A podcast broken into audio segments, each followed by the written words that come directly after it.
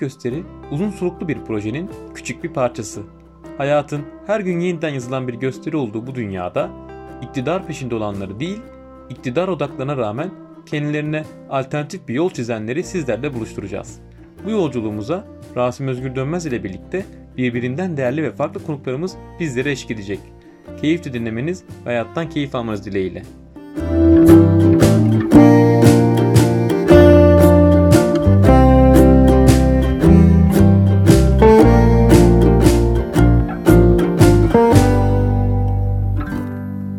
Merhabalar.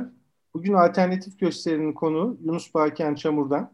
Alternatif gösteri için çok iyi bir konuk olduğunu düşündüğüm için kendisini çağırdım. Çünkü e, benim gözümde Baken önemli bir entelektüel, değil mi? Bağımsız bir entelektüel ama bunun detaylarını kendisiyle konuşacağız. İlk önce Baken'a hoş geldin diyorum. Hoş bulduk evet. Rasim. Biraz kendinden bahsedebilir misin? Adana'da doğdum, büyüdüm. Ankara hukuk bitirdim ve avukatlığa başladım akabinde. Bir dönem, bir dönem demek ne kadar doğru olur bilmiyorum. Fakat biraz da akademiye geçebilme umuduyla antropoloji eğitimi aldım. Yüksek lisansımı tamamladım. Fakat o akademi girişimlerin başarılı olmadı. Ben de avukatlığa devam ettim. En son 2015 yılında avukatlığa bilfiil, bilfiil avukatlığa son verdim. Zaten çeviriler yapmaktaydım. Öyle bir deneyimim vardı. Dedim ki ben bunu biraz daha mesleğe dönüştüreyim ve yeminli tercümanlığa başladım. Yeminli tercümanlık aldım. Ve o, o günden beri de geçimimi bir şekilde hani hukuk tercümanlığı ve danışmanlık karışımı bir tarzda sürdürmeye çalışıyorum. Mesleki olarak CV'm bu yani. Peki şey Baken, e, bu aldığın eğitimlerin bugünkü geldiğin yani düşün e, şeyinde maceranın etkileri ne oldu? E, hiç bunu düşündün mü? Rasim bahsettiğim gibi benim iki tane tanımlanabilecek formel eğitimim var. Birisi hukuk, birisi antropoloji. Şimdi işin doğrusu hukuk antropolojisi diye de bir disiplin var yahut alt disiplin var. Ben onunla çok fazla doğrudan ilgilenmedim. Tabii ilgilendiğim kısımları oldu. Fakat orada herhangi bir hak iddia edemem. Dolayısıyla hukukla antropolojiyi biraz ayırt ederek ele almak durumundayım. Hukuk dediğinde aslında hukuk kendisi ikili bir dünya tarifi yapar. Böyle bir tasarım üzerine kuruludur. Bir tarafta maddi dünya denilen şey, bir tarafta hukuk dünyası denilen normatif dünya. Birincisi maddi dünya, kontrolsüz, çoğu kez bizim daha sonradan kanunlara bağladığımız yani şu şöyle olmuştur dolayısıyla böyle davranmıştır diye anlamlandırma çabasına girdiğimiz insan davranışlarından oluşur. Ve bunun çevresindeki fenomenlerden oluşur, olgulardan. Büyük ölçüde kaotiktir. En azından elinde bir pusula olmadan oraya daldığın zaman baktığında gayet kaotik bir şeydir. Aynı zamanda probabilistiktir, rastlantısal olabilir gayet. Bugün böyle olur da yarın böyle olur. Fakat hukuk dünyası bunun karşısında normatiftir. Yani kanunlara dayanır, yasalara, yani bir artı bir formel eşittir iki formel mantığına dayanır ve öngörülebilirliğe dayanır. Yani sen adamı bugün astıysan aynı suçu işleyen, aynı koşullarda işleyen birisi önüne geldiğinde onu da asmak durumundasındır. Dolayısıyla bu iki dünya arasında bir çatışma var. Hukuk aslında çoğu insanın zannettiğini aksine sadece hukuk dünyasıyla uğraşan, hukuk dünyasının ürünü olan bir şey değil. Hukuk dediğimiz disiplin, metot bu ikisini bağdaştırma amaçlı bir araç dolayısıyla. Bir tarafta hukuk dünyası, bir tarafta maddi dünya ve bunlar arasındaki çatışmalı, bazen uzlaşan ama bazen zorla uzlaştırılmaya çalışılan, bazen düzenlenmeye çalışılan o ilişkinin bir zeminidir ve onu idare etme yöntemidir. O yordamdır hukuk. Bu yüzden belki mühendisliğe yaklaşır, belki tıbba yaklaşır. Çünkü bir disiplin, bir düşünsel disiplin ve onun normlarını sen maddi hayata empoze ederken illaki onu bir şekilde uyarlamak zorundasın. Bir esneklik olması lazım. Ve bu ikisini bağdaştırabilmek için bunlardan bağımsız, bu iki dünyadan bağımsız bir zihinsel çabaya da girmen gerekir. Hukuk bana bir şey kazandırdıysa ki kazandırdığını düşünüyorum. En önde gelen budur. Antropoloji eğitimine gelirsek mesela şöyle bir şey diyelim. Hani sen gidiyorsun bir tane toplulukta savaşçı kültlerini araştırıyorsun. İşte bu adam gidiyor ayıya tapıyor. Çünkü ayı güçlü. Biz de işte ayı savaşçılarıyız vesaire. Bir bakıyorsun ne zaman çıkmış bu vesaire. Anlatıları takip ediyorsun kronolojik olarak. Ya adamın birisi gelmiş demiri işlemeyi getirmiş bunlara yahut bir şekilde bulmuş ya da demir silahlar bulmuş. Ve bunlar hurra komşu kavimlere dalmaya başlamışlar. Böyle olunca da hani savaşçı ve bunu sürdürmek iyi, iyi neticeler de almışlar. Çünkü öteki garibanlar diyelim taşla savaşıyor ya da işte bronzla savaşıyor. Demir onun karşısında üstün ve bunu bir savaşçı kültüne dönüştürmüşler. Çünkü sürekliliğini sağlayacak o savaşçılığın. Kadro devşirecek, bunlara manevi bir arka plan sağlayacak. Dolayısıyla burada bakıyorsun hani ben ne için girdim buraya, nereden çıktım kardeşim diyorsun. Buradan kendi hayatım için çıkartacağım sonuç şöyle bir şey olabilir. Ha, sen ilk etapta ilgi duymadığın, senin algı çeperin içine girmeyecek bir şey pekala aslında o algı çeperinde asal rol oynayan bir şey olabilir.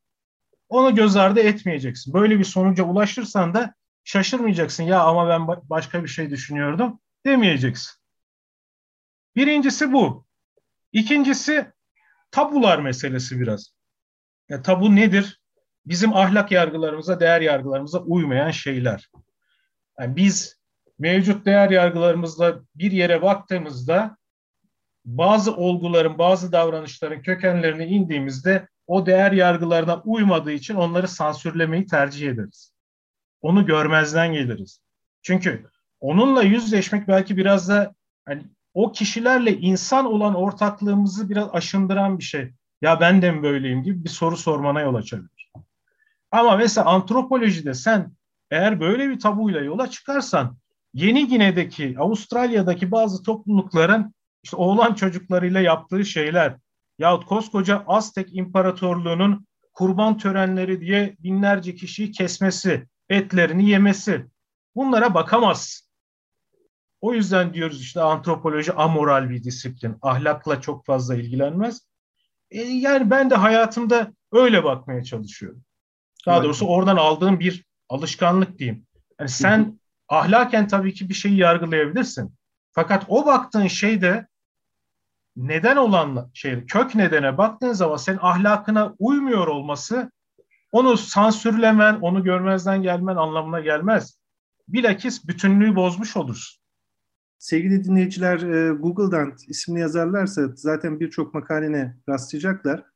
E, bunu da çok rahat e, yani söylediklerini göreceklerdir.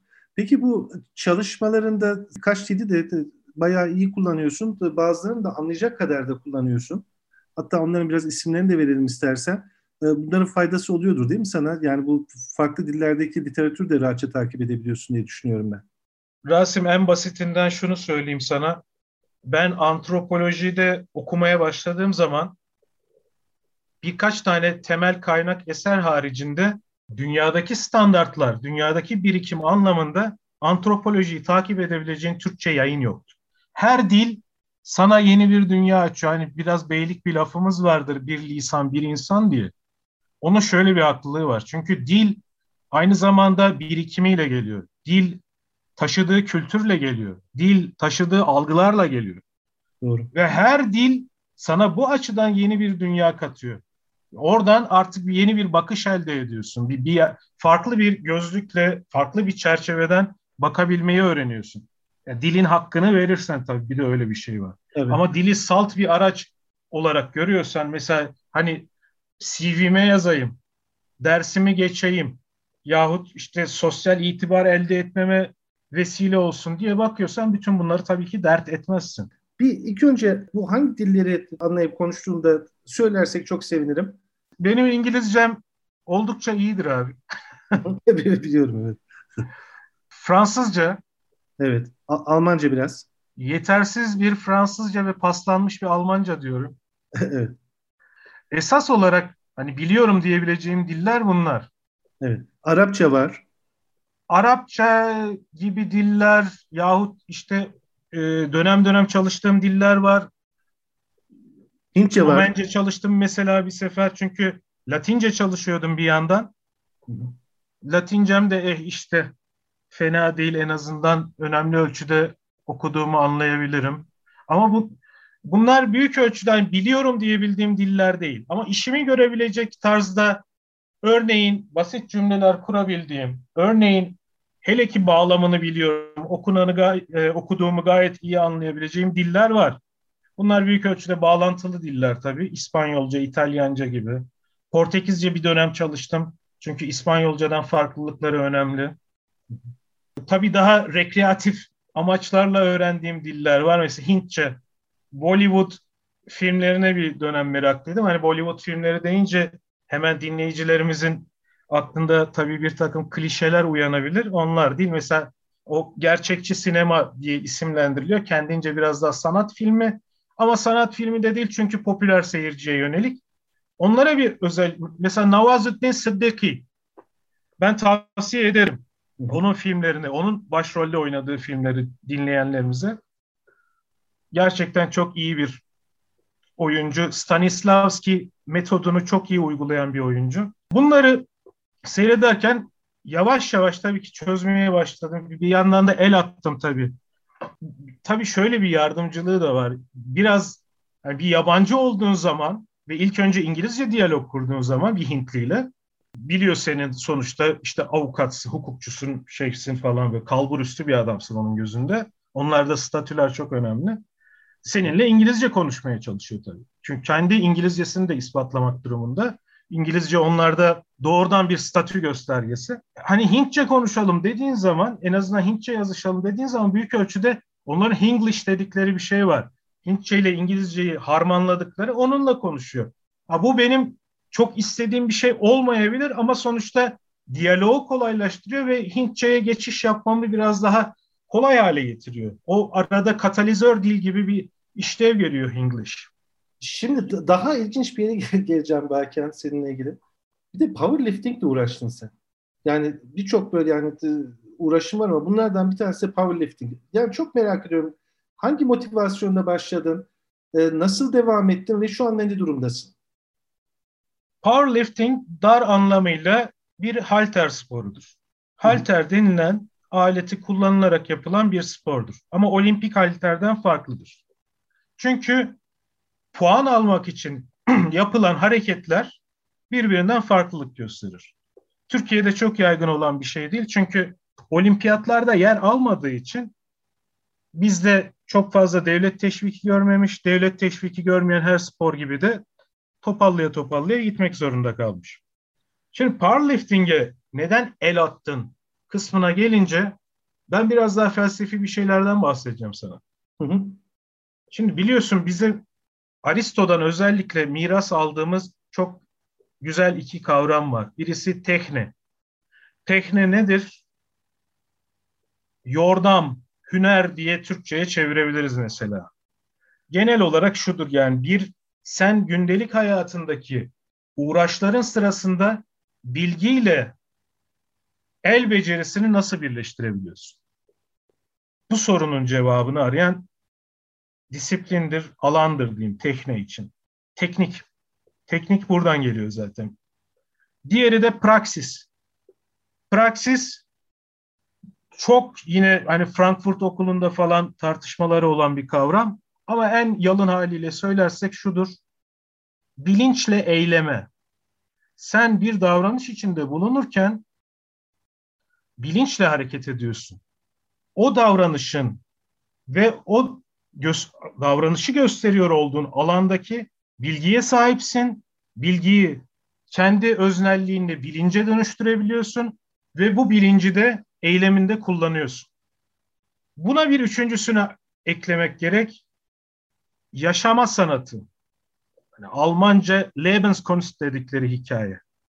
Burada Lebenskunst şu demek, sen hayatı yaşarken kendini gerçekleştirmek için gündelik hayat davranışlarını anlamlı ve sana da senin gelişimin açısından, senin kendini gerçekleştirmen açısından bir sonuç yaratabilmesi için, sana bir dönüşü olması için bunun belli yöntemler, belli yaklaşımlar takip etmen lazım ve bu yaşama sanatı denilen kavram da bunlardan oluşuyor. Şimdi bunları ortaklaştırdığımız zaman şu üç kavram, tehne, praksis ve Lebenskunst ya da Latincesini söylersek ars vivendi. Bunları birleştirdiğimizde aslında bunların tek bir hedefi var. Kafayla kolu, zihni ve bedeni birleştirebilmek. Bunlar arasındaki varsayılan ve özellikle o hani entelektüelin emeği, entelektüelin çabası, ilgisi tarafından büyük ölçüde katılaştırılmış olan o uçurumu, o seti ortadan kaldırabilmek. Ben sporu egzersizi genel olarak seven bir adam. Hani bunun ötesinde hani o entelektüel bir boyut dediğin senin öyle nitelendirdiğin kısmına gelirsek powerlifting'den örnek verirsek hani ben genel olarak sporda da daha çok güç sporları ve dövüş sporlarına meraklıyım. Çünkü şöyle bir yönü var. Orada hani bir refleksimiz vardır. Çok primal bir reflekstir. Biraz iç amigdalayla alakalı. Fight or flight deniyor. Dövüş ya da savaş veya kaç. Güç sporları, dövüş sporları en bireysel düzeyimizde, etimizde hissedebileceğimiz şekilde bize bu refleksleri veren ve korkularımız varsa onlarla yüzleştiren bir şey. Powerlifting işte o şeyi, o hem beden ve zihin dikotomisini aşma yönünde hem de o hani fight or flight primal refleksimizi hani zorluyorsun kendini kendi bir şekilde ya bırakacaksın ya da kaldıracaksın. Lamı cimi yok. Seni o noktaya götüren bir disiplin. Onunla seni yüzleştiren bir şey. Dolayısıyla bir entelektüel tarafının yine o zihin emeği açısından bir entelektüel tarafının olduğunu rahatlıkla söyleyebilirim sana. Ee, Berkancığım bir konu daha da yani bir durum daha var. Sen e, bunun yanında e, birçok konuyla daha uğraşıyorsun. Yani entelektüel anlamda işte ustura, pipo e, ve daha birçok şey daha var. E, burada daha sayamayacağımız. E, şu soruyu soracağım. Pipo ile ilgili bir kitap yazdın. E, bundan biraz bahseder misin? Sonra bu kitap biraz satışı e, azizliğe uğradı. Sonra sen bir kitap daha yazacaktı. Ondan vazgeçtin falan gibi e, bir şey macera var. Onlardan da biraz bahsedersen çok sevinirim. Tabii. Şimdi ben ilk 1995 yılında pipo içmeye başladım. O dönemler pipo toplumumuzda çok daha yaygın, çok daha bilinen bir nesneydi. Fakat yıllar içinde tabii ki esrarengiz bir varlığa dönüştü bu.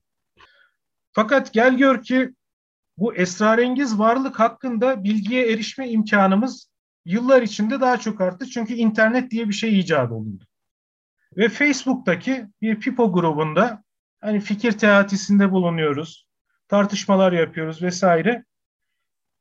Buradaki sorulara cevap arayışında ben araştırmalar yapmaya başladım. Hani Pipo'nun şöyle bir talihsizliği de var. 19. yüzyıldan beri gelen şehir efsaneleri var. İnsanların hoşuna gitmiş. Bir yandan da otoritenin kopyalanması tarzında bunlar bugüne gelmiş. Ya bakıyorum tabii daha ciddi baktığın zaman kitaplara bakıyorsun. Hani 19. yüzyıldaki o orijinal kitaplardan başlayarak oradaki veriler hakkında tartışmalara başlıyorsun. Ve ben bunun içine daha çok girmeye başladım. Çünkü pek çok şehir efsanesinin, pek çok yaygın kanaatin hiçbir dayanağı olmadığını gördüm. Böyle olunca bunlar zamanla birikmeye başladı. Ve bir gün dedim ki ben bunu kitaba çevireyim. Çünkü Türkiye'de o güne kadar Pipo üzerine yazılmış herhangi bir kitap da yok. Biraz cesaretle bunu bir kitaba çevirdim ve yayınladık. 2020 Haziran'ında yayınlandı. Sadece Pipo tiryakilerine, Pipo içenlere yönelik bir şey değildi. Eğer kitabı okumuş olanlar varsa hatta kapağını açmış olanlar varsa böyle olmadığını görecektir. Aslında orada bir kültür tarihi anlatısı var. Pipo'nun bir leitmotiv gibi kullanıldığı ama bir yandan icatlar var, politik gelişmeler var. 16. yüzyıldan bugüne kadar gelen bir insanlık öyküsü var orada. Fakat tabii insanların pek çoğu dışarıdan bakınca böyle algılamadığı için farklı refleksler de devreye girdi. E, bunlardan en tipi işte senin bahsetmeye çalıştığın yahut bana hatırlattığın kitapçılarda başımıza gelen hikaye. Şimdi şöyle evet. bir şey var. Türkiye belki bir yere gittiğinde herkes fosur fosur sigara içtiği için öyle görünmüyor ama tütünle mücadele konusunda e, dünyada örnek gösterilen bir yer. dünyada tütün karşıtı lobilerin niye Türkiye olamıyoruz diye yakınmaları söz konusu. Dolayısıyla şöyle bir yasa maddemiz var mesela, bir suç tanımı var. Tütün mamullerini kullanımını teşvik suçu diye. Bunu insanlar çiğnemekten kaçınıyorlar. Kitapçılara gitti bu. Hani bir ağır oturaklı kendince saygın bir yayın evinden de çıkmış sonuçta.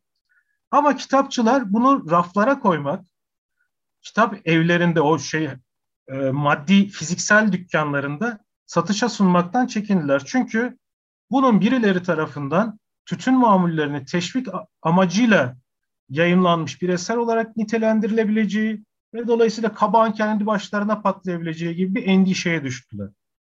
Tuhaf bir şey oldu. Örneğin arkadaşım gidiyor diyor ki işte şu şu kitap var mı sizde?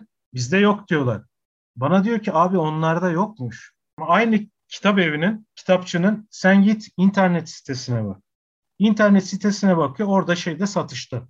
Online satışta.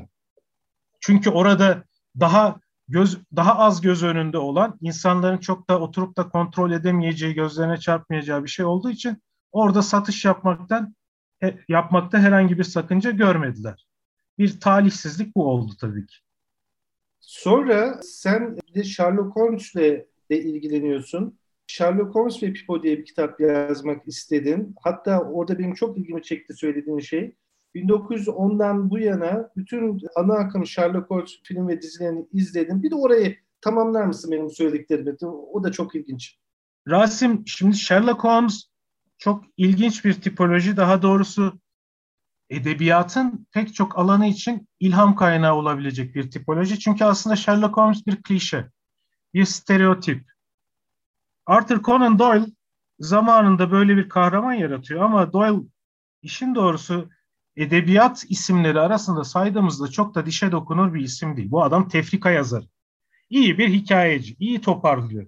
Bir, tef, bir gazete sayfasında tefrika olarak yayınlanacak şeyleri çok iyi toparlıyor.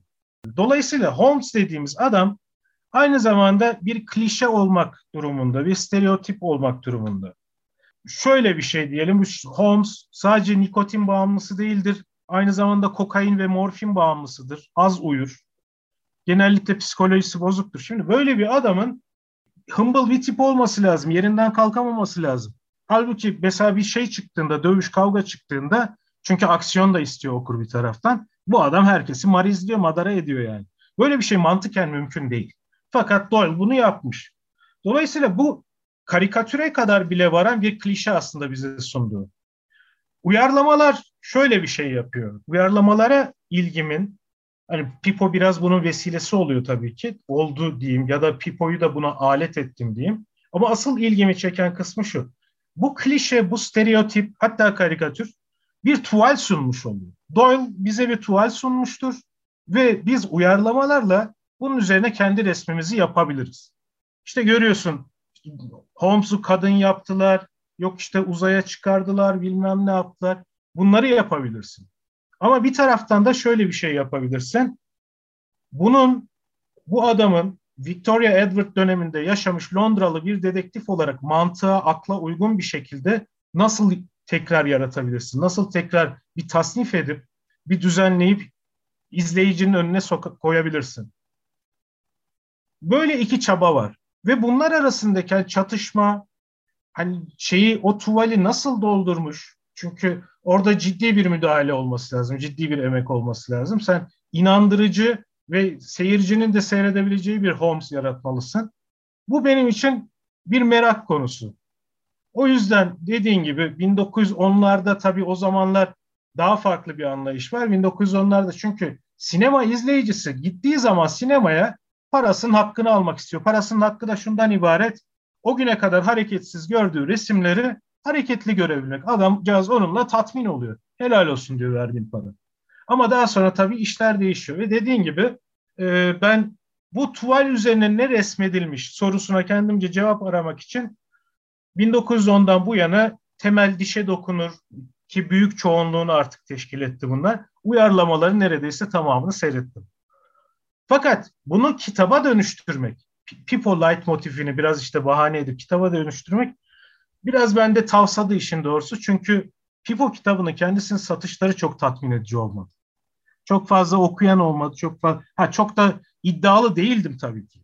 Ama Holmes ve Pipo üzerine her ne kadar Holmes uyarlamaları üzerine odaklanacak olsa da Holmes ve Pipo üzerine bir kitap ne kadar gider, ne kadar ilgi çeker, ne kadar da okunur bundan pek fazla emin olamadım. Dolayısıyla rafa kaldırdım diyebilirim. Baken 35 dakikaya yani seni sığdırabilmek mümkün değil. Yani seninle bence sabahlara kadar konuşsak yine az gelir. Ben sana son bir soru soracağım. Son sorum da şu. Kendini tüm bu uğraşlarında yani şu andaki bizim sunduğumuz motif aslında buzulun çok çok üstü. Senin hakkında söylüyorum bunu. Tüm bu uğraşlarınla ve iç dünyanla tanımlayacak olsan kendini hangi yazarın, hangi karakteriyle özdeşleştirirsin? Rasim bu zannedersem temel bir dışarıdan bakış gerektiriyor bu sorunun cevabı. Çünkü ben bugüne kadar kendimi bir imaj veya bir persona olarak görmediğim için benim bir imaj veya persona olarak algıladığım bir anlatı öğesine, bir roman kahramanına yaklaştırmadım zihinsel olarak. Onunla bağdaştırabileceğim bir zemin olmadı. Soruyu tersine çevireyim ben sana sorayım hadi bakalım.